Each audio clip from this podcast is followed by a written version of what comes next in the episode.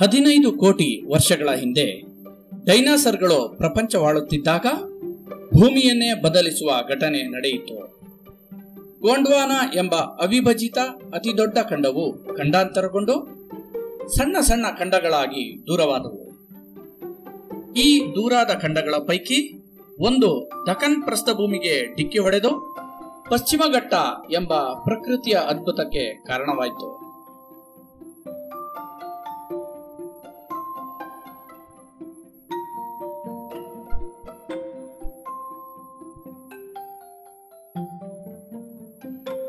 ಪಶ್ಚಿಮ ಘಟ್ಟಗಳು.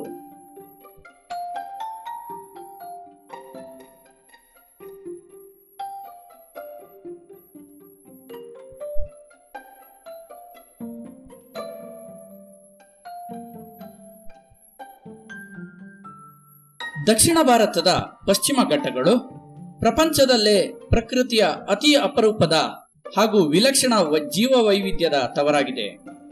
ಈ ವೈವಿಧ್ಯಮಯ ಜೀವ ವೈವಿಧ್ಯದ ತವರು ಪರಿಸರ ವ್ಯವಸ್ಥೆಯ ಸ್ವರ್ಗ ಎನಿಸಿದೆ.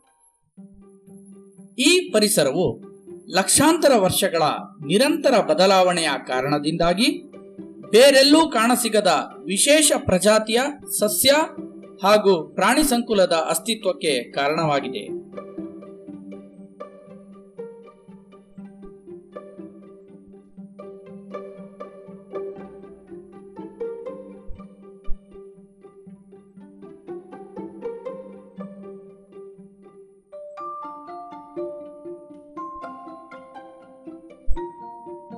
ಈ ಅದ್ಭುತ ಮಳೆಕಾಡುಗಳಲ್ಲಿ ಕಾಣಸಿಗುವ ನಿಗೂಢ ಪ್ರಾಣಿಯೇ ಸಿಂಹದ ಬಾಲದ ಕೋತಿ ಅಥವಾ ಸಿಂಗಳೀಕ.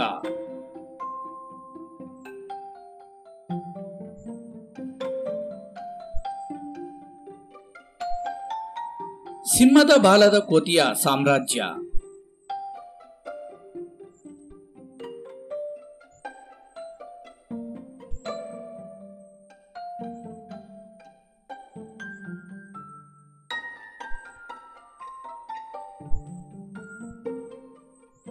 ಪಶ್ಚಿಮ ಘಟ್ಟಗಳ ಹಸಿರು ಕಾಡುಗಳ ನಡುವೆ ಹಾಗೂ ಟೀ ತೋಟಗಳ ಜೊತೆಗೆ ಇರುವ ಊರೇ ವಲಪ್ಪರೈ. ಇದು ಭಾರತದ ತಮಿಳುನಾಡು ರಾಜ್ಯದಲ್ಲಿದೆ.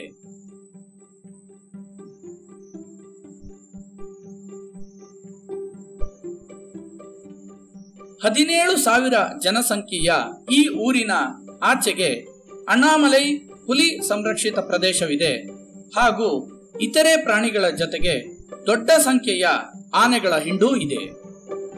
ಇಲ್ಲಿನ ಜನರು ಪ್ರಾಣಿ ಜಗತ್ತಿನ ಜೊತೆಗೆ ಸಹಬಾಳ್ವೆಯಿಂದ ಬದುಕುವುದನ್ನು ಕಲಿತಿದ್ದಾರೆ.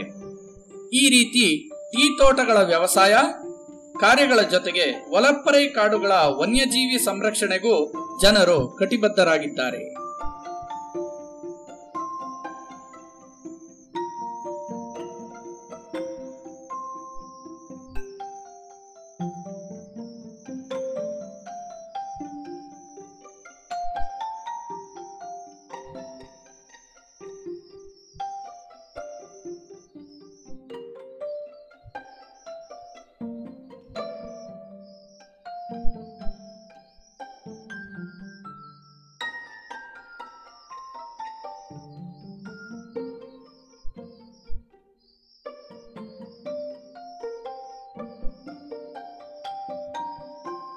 ಈ ಸಿಂಹದ ಬಾಲದ ಕೋತಿ ಅಥವಾ ಸಿಂಗಳೀಕದ ವಿಶೇಷವೆಂದರೆ ಇದರ ಕಪ್ಪು ಬಣ್ಣದ ದೇಹಕ್ಕೆ ವ್ಯತಿರಿಕ್ತವಾಗಿ ಎದ್ದು ಕಾಣುವ ಬೆಳ್ಳಿ ಗಡ್ಡ.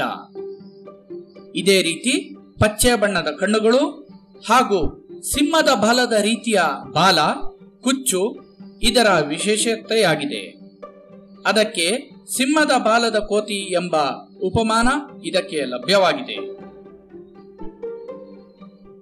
ಈ ಪ್ರದೇಶದಲ್ಲಿ ಇದರ ಇರುವಿಕೆ ಅಚ್ಚರಿ ಎನಿಸಿದರೂ ಈ ಸಸ್ತನಿಗಳು ಮರಗಳ ಮೂಲಕ ಸಮೃದ್ಧ ಹಣ್ಣುಗಳನ್ನು, ಇತರೆ ಆಹಾರವನ್ನು ಪಡೆದುಕೊಳ್ಳುತ್ತದೆ.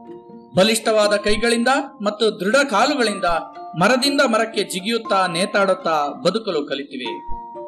ಇವುಗಳು ಹತ್ತಾರು ಮಂಗಗಳ ಗುಂಪಿನಲ್ಲಿ ವಾಸಿಸುತ್ತದೆ ಹಾಗೂ ಬಲಿಷ್ಠ ಗಂಡು ಮಂಗದ ನೇತೃತ್ವದಲ್ಲಿ ಬದುಕುತ್ತದೆ.